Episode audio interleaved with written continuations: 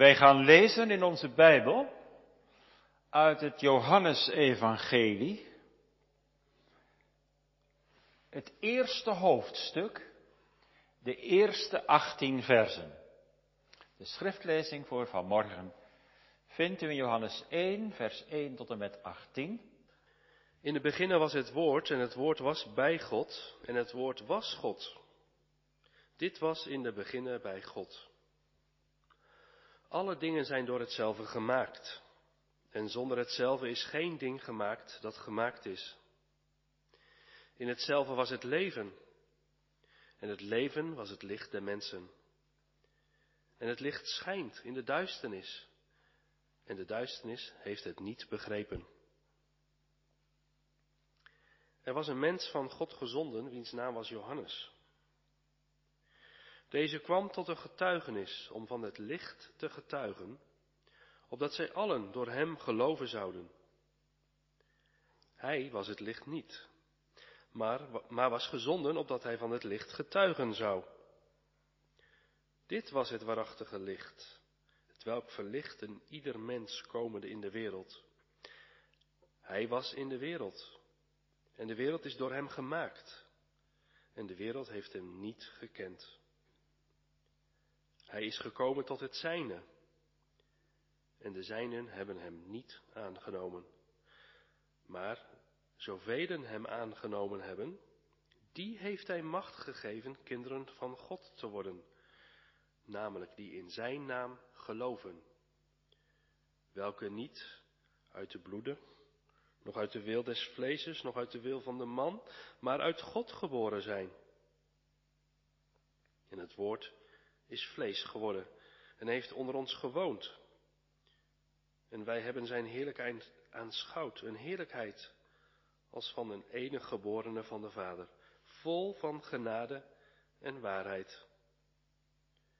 Johannes getuigt van hem en heeft geroepen, zeggende, deze was het van welke ik zei, die na mij komt, is voor mij geworden, want hij was eerder dan ik.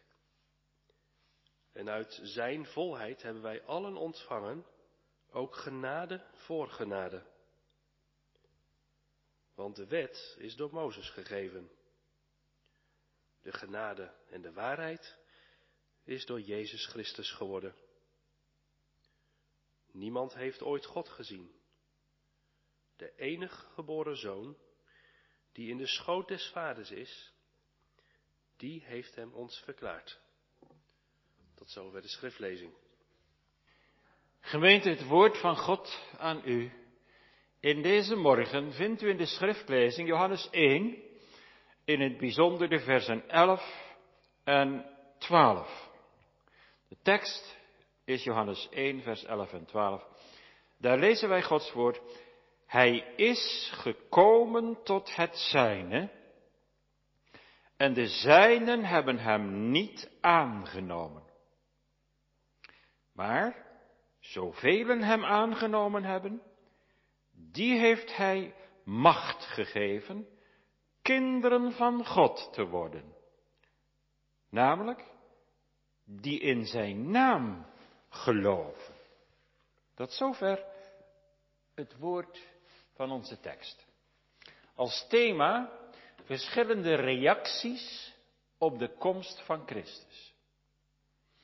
En als aandachtspunten, we letten op de verworpen zoon, de aangenomen zoon en de aangenomen kinderen. De verworpen zoon, de aangenomen zoon, de aangenomen kinderen. Jongens en meisjes, ik mis jullie natuurlijk enorm als ik zo in de kerk rondkijk. Ik weet dat, dat jullie er zijn. En ik zou zeggen, zwaai maar even naar mij dan weet je dat ik hier sta en dat zie ik in gedachten jullie doen. En dan begin ik met jullie. Want het valt niet mee om achter een uh, computertje zo lang stil te zitten. Maar misschien mag over een week de school weer open. En dat zou heerlijk zijn. De meester heeft er ook al zin in, zei je er net. We hopen dat de Heer ons weer genadig is. Ik begin met jullie, jongens en meisjes. Stel je voor dat papa en mama jou een mooi cadeau hebben beloofd.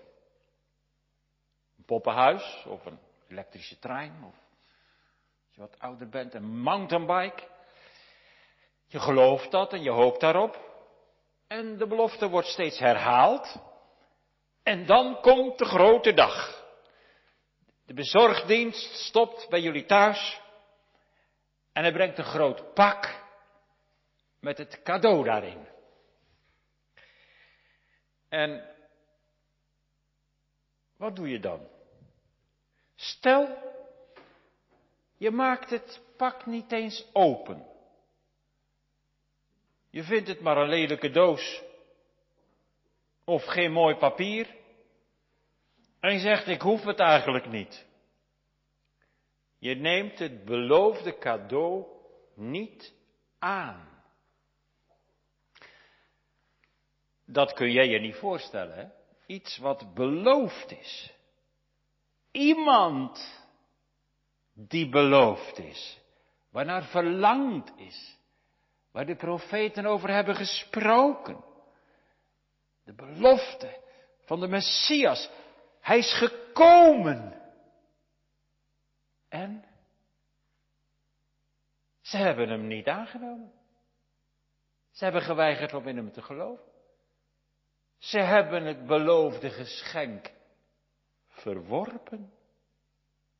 De zaligmaker was beloofd en is gekomen. Wat een genade van God. Na de zondeval was er niemand meer die met God gemeenschap kon hebben. En toen beloofde God zijn zoon, het eeuwige woord, God uit God en licht uit licht. Hij die alles geschapen heeft, kwam in deze wereld op een manier die de mensen niet aanstond.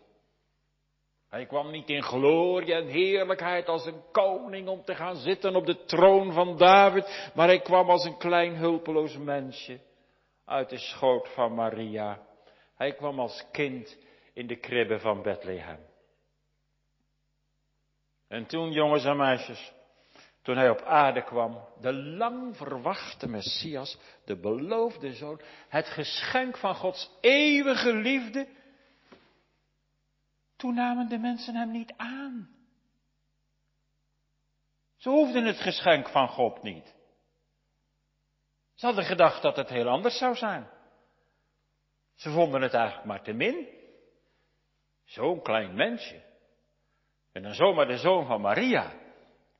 Ze keken niet eens naar het geschenk van God.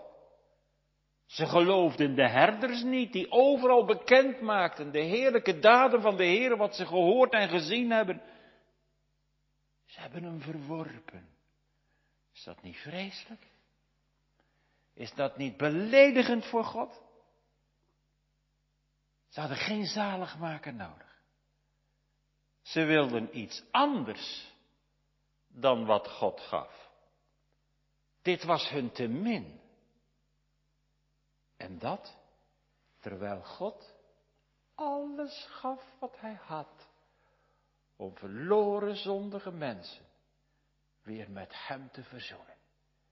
Zodat we echt gelukkig zouden kunnen zijn. Hij gaf zijn geliefde zoon. Hij kwam in deze wereld vol zonde en onrecht. En dat heeft hij aan mijn lijve ondervonden ook. Maar ze hebben hem niet aangenomen. Hoe vind je dat? Dat is toch vreselijk? Dat is toch beledigend, ondankbaar en hoogmoedig? Ja, daar heeft God ook verdriet van. En wat vond de Heer Jezus dat erg? Dat hoorde ook tot zijn lijden. Niet aangenomen. Wat erg. Maar dat gebeurt nog. En misschien doe jij dat wel. Misschien ben jij wel net zo ondankbaar. Zoals de mensen toen. Luister maar goed mee, jongens en meiden. Dan kun je ontdekken hoe het bij jullie thuis is. En hoe het bij jou persoonlijk is. En wat de Heer daarvan vindt. Gemeente, onze tekst zegt het zo simpel en tegelijk zo aangrijpend. Hij is tot het zijne gekomen en de zijnen hebben hem niet aangenomen. Hij is gekomen, alleen dat al, hè. Hij is gekomen. God heeft gedacht aan zijn genade, zijn beloften vervuld, die door de profeten zo vaak herhaald zijn. Veertig eeuwen heeft het geduurd voordat de Heere die belofte, de moederbelofte, vervulde. En toen kwam Hij, het licht, dat verlicht en ieder mens, komende in de wereld. Maar de duisternis van de wereld heeft het licht niet verdragen. Jezus werd mens. Hij at en dronk. Hij kende vreugde en smart. Hij werd mens. Vlees. Het woord is vlees geworden en heeft onder ons gewoond. Dat betekent vlees, dat betekent een menselijke natuur die onderworpen is aan de gevolgen van de zondeval. Hoe is het mogelijk dat hij dat wilde doen? Dat hij zijn heerlijkheid wilde verlaten in de hemel en uit eeuwige liefde naar deze zondige wereld wilde komen en zijn leven geven aan het kruis. Hij kwam tot het zijne. Letterlijk staat er, hij kwam tot hetgeen zijn eigen was, zijn eigendom. En in het vervolg, degenen die zijn eigen waren, die zijn eigendom waren, die hebben hem niet aangenomen. Het zijne, zijn eigen huis, zijn eigen volk, zijn eigendom, Israël.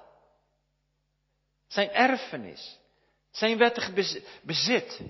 Hij is gekomen in de stad Bethlehem, de stad waar zijn vader David geboren werd.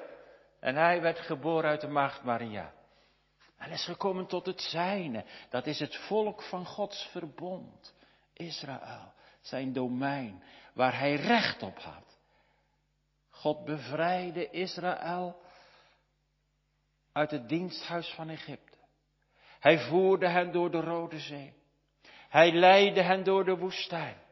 Hij gaf hen het land Canaan.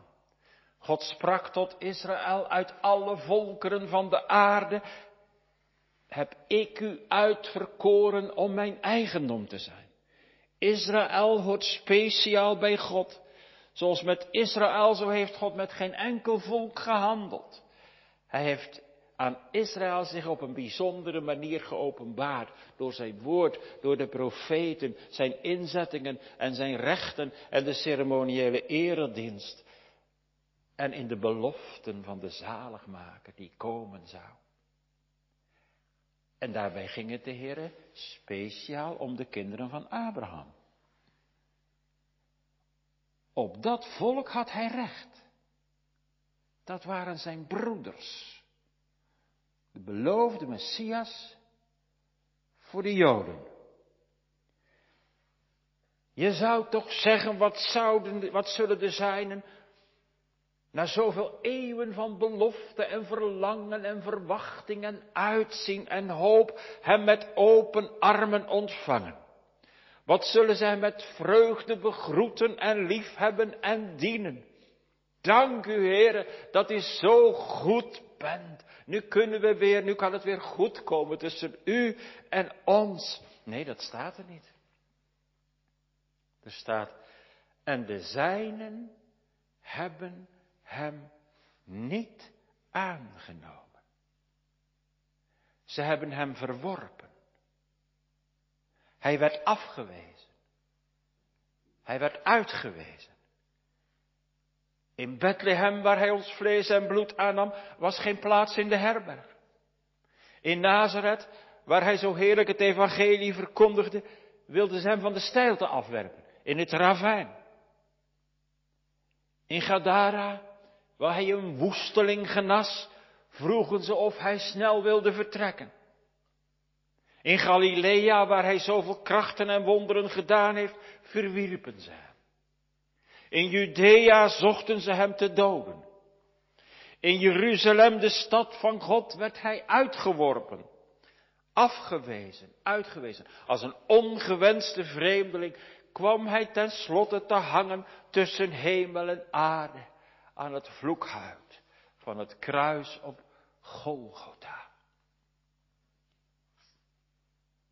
Hij is gekomen uit liefde, eeuwige zondaarsliefde, tot behoud. Hij is niet gekomen om de wereld te veroordelen, zegt Johannes 3, maar om de wereld te behouden. Zijn hele omwandeling op aarde was van de kant van de Joden één grote verwerping. Vanaf, na, vanaf de synagoge in Nazareth tot aan het kruis op Golgotha. Johannes vertelt het allemaal in zijn evangelie. Als Jezus op de Sabbat een lammen genas, dan wilden ze hem doden. Als Jezus predikt dat hij het brood des levens is, dan verwerpen ze hem. En dan moet hij zeggen, gij wilt tot mij niet komen, opdat gij het leven moogt hebben. Waarom toch? Wat zit er achter al dat verzet? Wat is het wezen van die vijandschap? Een verkeerd godsbeeld. Een verkeerde theologische visie. Zo'n Messias wilden ze niet. Ze wilden de leeuw uit de stam van Juda en niet het lam. Waar Johannes de doper op wees. Zie het lam van God. Hij was niet wat ze verwacht hadden. Ze wilden een koning op Davids troon die hen van de Romeinen zou verlossen. En ze wilden niet het lam, de priester, die in de diepste armoede kwam om aan het kruis te sterven voor de zonde van de wereld. Dat was tegen hun vlees. Dan moet er namelijk een streep door je eigen kracht en je eigen ik en je eigen godsdienst en je eigen verdiensten. Dan moet je erkennen dat je zelf slecht bent en schuldig. En dat stuit ieder mens tegen de borst. Ze hebben hem niet aangenomen. Dat was een grove belediging voor de Heer Jezus. Jongens en meiden, dat is toch een belediging. Als je een mooi cadeau afwijst en je zegt ik hoef het niet. En nu is de Heer Jezus het grootste en kostbaarste geschenk van God aan deze wereld. Aan ons. En toen in de eerste plaats aan het Joodse volk. Hij biedt zichzelf aan met al de schatten van zijn genade. Hij is het leven.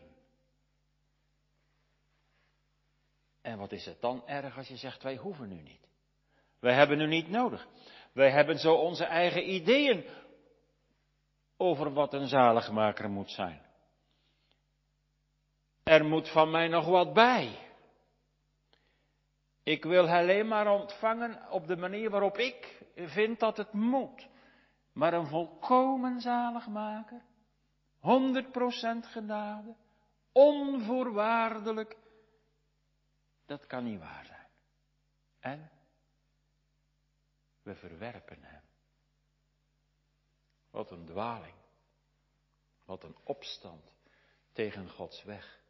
Wat een gerijpte vorm van verharding.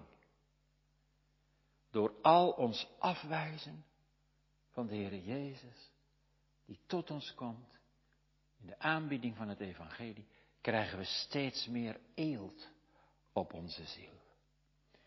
Ik wil niet zalig worden zoals God het wil. Ik vind dat God het zo en zo moet doen. Dan hebben we allemaal zo ons stelsel en onze systemen. Daar ligt de oorzaak. We hebben hem niet nodig. Het is geen nood in ons leven. We geloven niet dat we zonder hem verloren zijn en verloren gaan. En daarom is er geen plaats voor de Heer Jezus. Wat doet u? Wat doen jullie? Is de Heer Jezus welkom in jouw leven? Wil je dat echt? Wil je dat graag? Hoeveel heb je daar nu voor over? Verlang je echt naar Hem? En wil je alles van jezelf eraan geven? Hij heeft recht op ons leven. Mag Hij dan ook alles voor het zeggen hebben? Mag Hij dan ook de baas zijn in jouw leven? En dat jij doet wat hij zegt en gehoorzaam bent aan zijn geboden. Hij vraagt een radicale toewijding aan hem en zijn dienst. In ons werk, in onze vrije tijd, in onze relaties, in onze toekomstplannen. Wil je dat echt, dat Hij daar de baas over is? Ik leef niet meer voor mezelf, maar ik leef voor Hem. Of staat hij nog buiten de deur van je hart? Gemeente, wat komen de zijnen in onze tekst dicht bij ons te staan? Want de zijnen, dat zijn wij, jullie, u en ik. Want wij mogen horen bij Gods verbond de bediening van het genadeverbond. We zijn gedoopt. Hij heeft recht op ons. Het zijne. Nu, in onze tijd, mogen we dat zo overbrengen. Dat zijn kerkmensen. Die leven onder de bediening van het genadeverbond. God heeft een bijzondere relatie met ons. In Jeremia zegt hij zelfs, ik heb u getrouwd. Gij afkerige kinderen. Hij heeft een bijzonder recht op ons leven. Hij komt tot ons in het woord en het evangelie van zijn genade. En hij wordt ons geschonken in de belofte van het evangelie. En hij zegt, en ieder die in mij gelooft, zal leven. Wat een roepstemmen, wat een zegeningen ontvangen wij. Niemand kan zeggen, ik wist niet dat er een zaligmaker was, of ik wist niet dat hij gekomen was om ook mij zalig te maken. Als u een Bijbel hebt, dan mag u ervan uitgaan, dan mag u er zeker van zijn dat hij gekomen is om u zalig te maken. Anders had u geen Bijbel. Dan werd je niet geroepen tot de bruiloft. Maar u voelt hem wel, hè? Het gaat dwars door je eigen verantwoordelijkheid heen. Als er geen genade was, zou het zo blijven. Maar wat is God goed? Maar er zijn graden in het ongeloof. Hoe ernstiger Christus ons wordt aangeboden, des te erger is het om Hem te verwerpen. En des te rechtvaardiger is het dat het oordeel wat we verdiend hebben over ons komt als we ons in ongeloof verharden. Je gaat nooit de kerk uit zoals je erin gekomen bent. Je komt steeds met Christus in aanraking, in de prediking, in de aanbieding van het evangelie.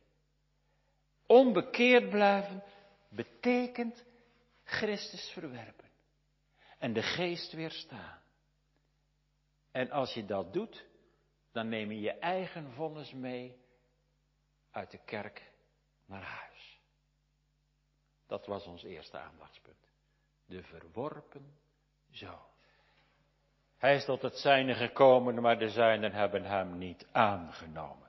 Nu het tweede. De aangenomen zoon, dan moeten we naar vers 12. Maar, zoveel hem aangenomen hebben, die heeft hij macht gegeven om kinderen van God te worden. De aangenomen zoon. Er zijn toch mensen die hem aannemen. En dat niet zomaar een paar, maar een ontelbare schare, want er staat niet zo weinigen, maar zoveel hem aangenomen hebben. De grote massa uit Johannes dagen heeft hem verworpen.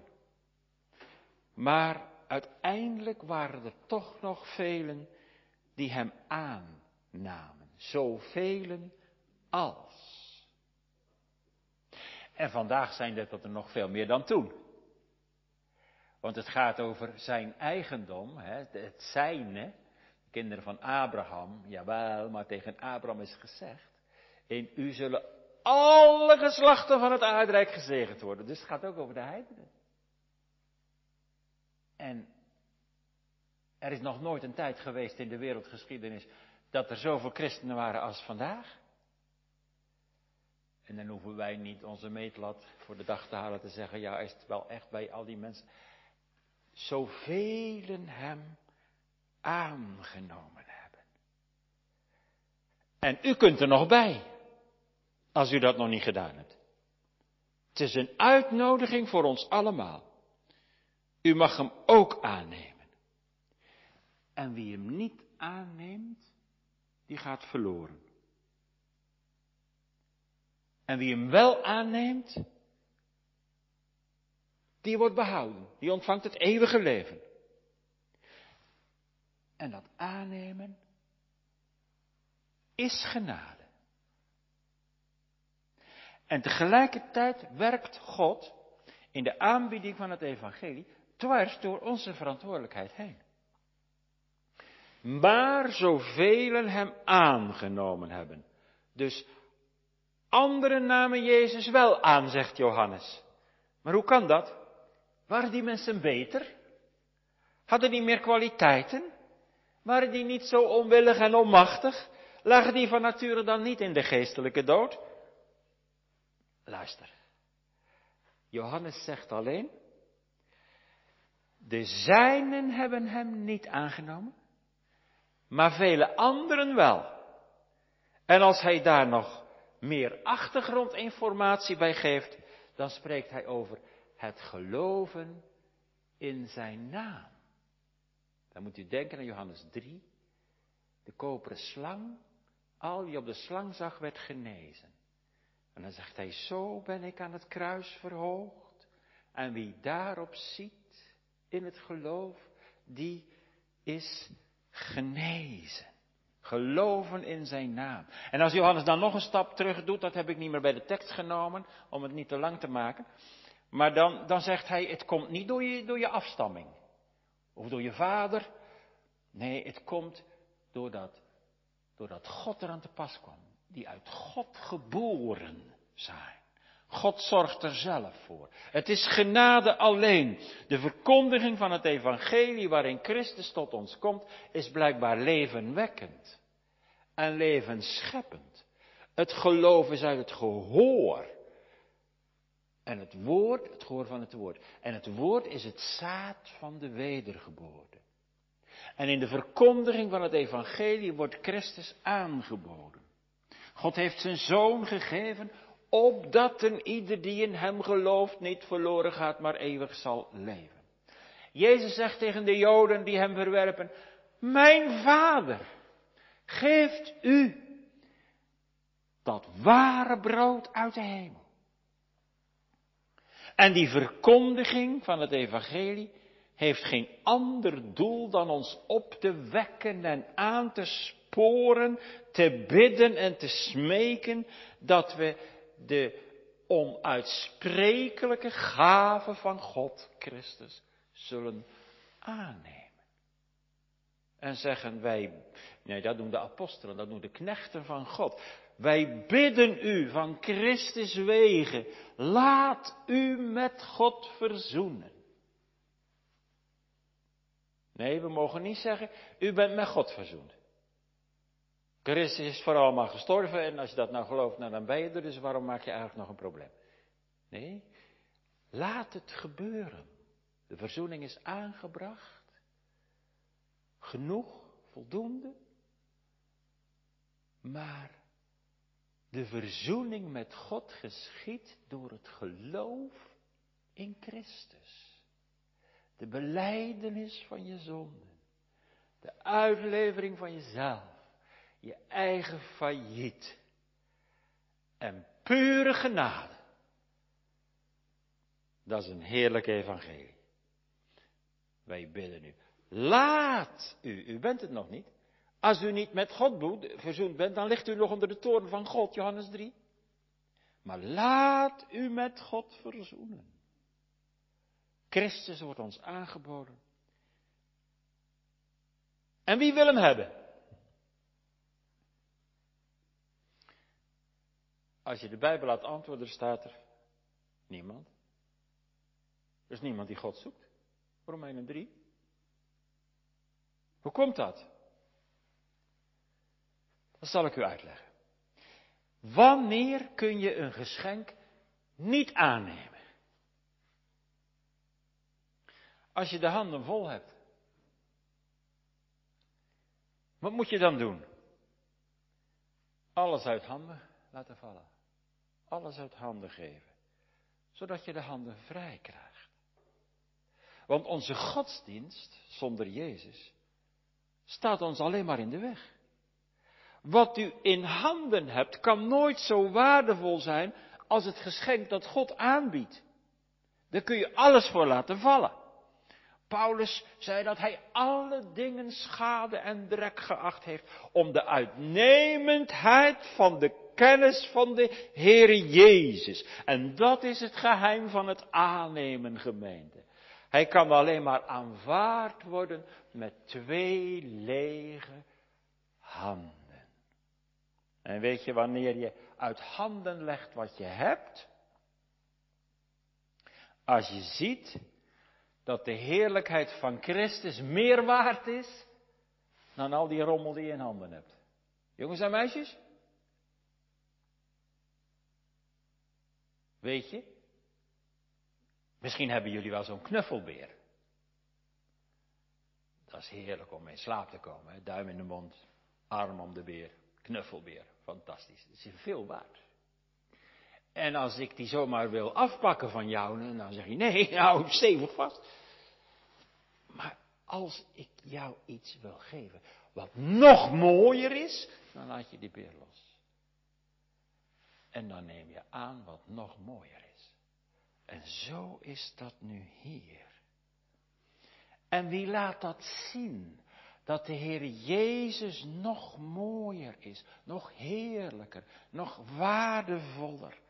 Dat is de Heilige Geest, die in je hart wil komen wonen en je hart wil verbreken en je blinde ogen wil openen om echte werkelijkheid te zien.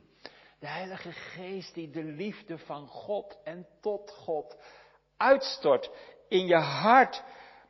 Jezus wordt aangenomen door mensen die niets meer in zichzelf zijn en alleen nog maar gered kunnen worden uit genade. Alleen. Johannes de Doper stalde de heerlijkheid van Christus uit. Hij proclameerde de reddende zondaarsliefde van de Heer Jezus. In de prediking van Johannes ging Christus schitteren. Als het licht der wereld. Als het lam. Predik u het lam van God. Wat ligt daar een dierbaarheid in? Johannes heeft dat misschien zelf nog niet eens allemaal gezien, maar in dat lam ligt dat hij de vervulling is van al die oud-testamentische lammeren. In dat lam ligt dat hij geslacht zal worden, geofferd zal worden aan het vloekhout van het kruis in mijn plaats. Dat ik niet de eeuwige dood hoef te sterven, maar dat hij in die drieurige duisternis zou uitroepen, mijn God, mijn God, waarom hebt ge mij verlaten? Johannes predikte, laat los wat je van jezelf hebt. Leg je handen op het lam door het geloof. Dan ben je met God verzoend. Wie de rijkdom van Christus mag zien. En zijn eigen armoede en schuld en verlorenheid. Diens handen worden als het ware opengetrokken om Jezus te ontvangen. Heerlijk is die onweerstaanbare trekkracht van de Heilige Geest, die buigt ons verzet om tot gewilligheid. Ons nee tot ja. Onze verwerping tot aanneming. 100% genade. En dat wil de Heer. Mensen gaan Jezus aannemen. Velen door de eeuwen heen, ook vandaag, ook in onze gemeente hier. Buiten het geloof kan niemand de Heer Jezus aannemen. Want geloven betekent betrouwen op Hem, overgave aan Hem. Je moet alles loslaten. Wat je denkt te hebben als grond voor de zaligheid. En het niet meer zelf doen, maar ontvangen wat God je geeft en vertrouwen en je overgeven. Wat zit je nog in de weg om op de genade van God te vertrouwen? Wat hindert je? God manipuleert ons niet. We worden niet opgezweept tot het geloof. Dat is morgen misschien weer weg. Het is Gods gave. Gode zij dank.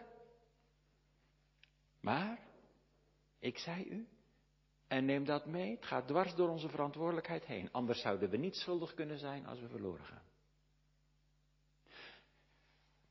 Het is uit het gehoor het geloof. Uit het gepredikte woord, uit de gepredikte Christus. Het woordje voor aannemen, dat is eigenlijk heel mooi. Het woordje voor aannemen, lambano in het Grieks, mag u weer vergeten, maar dat kan je net zo goed vertalen met ontvangen. Ontvangen. Misschien komt het dan nog dichterbij. De Heere pakt als het ware je hand en die trekt hij open, zodat alles eruit valt en hij legt er zijn zoon in. En zo wordt de aangeboden Christus door het geloof aangenomen. Ontvangen door het geloof. Dan is er verwondering, Heere, voor mij. Heb u dat ervoor overgehad? Voor zo'n mens als ik ben. Herkent u het? Je kon hem niet aannemen. Je had alleen maar schuld. Maar de Heere kwam met de kracht van zijn geest. En hij schonk het u. Hij overwon u. U kon niet meer langer nee zeggen. Je werd verslonden door de reddende liefde van de zaligmaker en de overredende kracht van de Heilige Geest. Overweldigd, die uitdrukking uit de Bijbel. Gij zijt, gij hebt me overmocht. Dat is oude taal natuurlijk, gij zijt met te sterk geworden, maar dat is het. En dan juicht het in je ziel. Dank u, Heere Jezus. Nu, nu kan ik niet anders meer.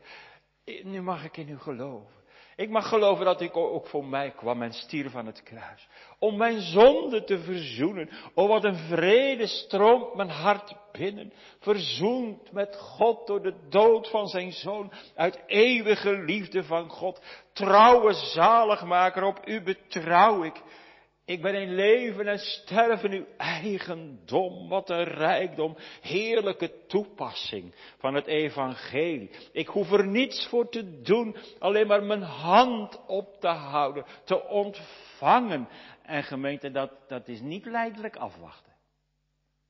Want dit is zijn gebod, dat gij gelooft in de naam van de enige geboren Zoon van God. En hoe heerlijker de Heer Jezus wordt aangeboden en voorgesteld, des te begeerlijker strek je je handen uit naar Hem. Dat is de aangenomen zoon. En nu is er nog het derde, de aangenomen kinderen. Daar moeten we opnieuw in vers 12 zijn, het laatste gedeelte. Vers 12, de aangenomen zoon, dat is het eerste stukje, zoveel in hem aangenomen hebben. En nu, dien heeft hij macht gegeven kinderen van God te worden. Namelijk die in zijn naam geloven. Onze tekst leert ons dus hier iets over de aard van dat aannemen. In de eerste plaats is het gericht op een persoon. Zoveel hem aangenomen hebben. Het gaat niet om iets, maar het gaat om iemand. Christus aannemen is een persoonlijke zaak en dat betekent ook de overgave aan Hem en het volle vertrouwen in Hem dat Hij je zaligmaker is. Guido de die, die formuleert dat prachtig mooi in artikel 22 van de geloofsbelijdenis. De Heilige Geest ontsteekt in onze harten een oprecht geloof dat Jezus Christus met al zijn verdiensten omhelst, hem eigen maakt en niets anders meer buiten hem zoekt. Dat is het. Kijk eens hoe onze tekst dat aannemen uitlegt. Aannemen, dat is namelijk die in zijn naam geloven. Dat betekent je uitleveren aan hem. Je toevertrouwen aan Hem. Net als bij de dokter. Die man die moet je toch vertrouwen, anders dan geef je daar toch niet aan over. Aan de behandeling die Hij voorstelt. Dan kan Hij je niet helpen. Zo is het ook met het aannemen van Christus. Het is geloven in Zijn naam. Dan lever je jezelf niet uit aan een onbekende. Nee, want Hij maakt zich bekend in Zijn woord. En daar staat hoe hij de zaligheid verworven heeft in een weg van lijden en sterven. En hoe, hij, gewillig hij is om jou aan te nemen. En dat je echt welkom bent bij hem, wie je ook bent en wat je ook op je kerfstok hebt. Hij stierf aan het kruis en haalde de overwinning op de dood met Pasen. En dat wordt ons verkondigd in de prediking van het evangelie. En dan zie je, gemeente, dat je met je zondige leven voor God niet kunt bestaan. Vanuit jezelf is er geen zaligheid. Tot in eeuwigheid. Ik heb toch alleen maar zonde. U niet? En wie maakt zijn schuld niet dagelijks groter? Maar nu wordt de naam van Jezus ons verkondigd. En nu mogen we zien op zijn offer, zijn heerlijkheid, zijn zondaarsliefde. En door de geest gedreven kun je niet anders meer dan tot hem vluchten. Zoals ik door de Bredda zegt. De geest ontsteekt. Dan gaat het branden van liefde tot God. Ontsteekt het ware geloof in onze harten. Daar nemen we Christus aan. Zoals hij zich in het evangelie aandient als de zaligmaker. Wat gaat zijn naam dan veel voor je betekenen? Hij wordt gegrift in je hart met onuitwisbaar schrift. En gemeente, dat heb u nodig. Dat u hem aanneemt. Zoals hij in de prediking wordt aangeboden. En geschonken in de belofte van het evangelie. Als dat niet waar was, zou je hem kunnen stelen. Maar dat kan niet. Want de Heere biedt zich onvoorwaardelijk aan in het woord van de verzoening. En het is de geest die vrijmoedigheid werkt om tot Hem te komen en Hem te omhelzen. Dat is niet iets oppervlakkigs. Dat gaat juist heel diep. Dan laat je al het andere buiten Hem vallen uit je handen. Hij is de enige zaligmaker. Het gaat om de innige relatie met Hem, de geloofsverbondenheid met Hem, zoals de sappen van de wijnstok in de rank stromen. Anders omhels je hem toch niet. Als je, geen, als je hem niet kent. Als je zijn dierbaarheid niet gezien hebt in het evangelie.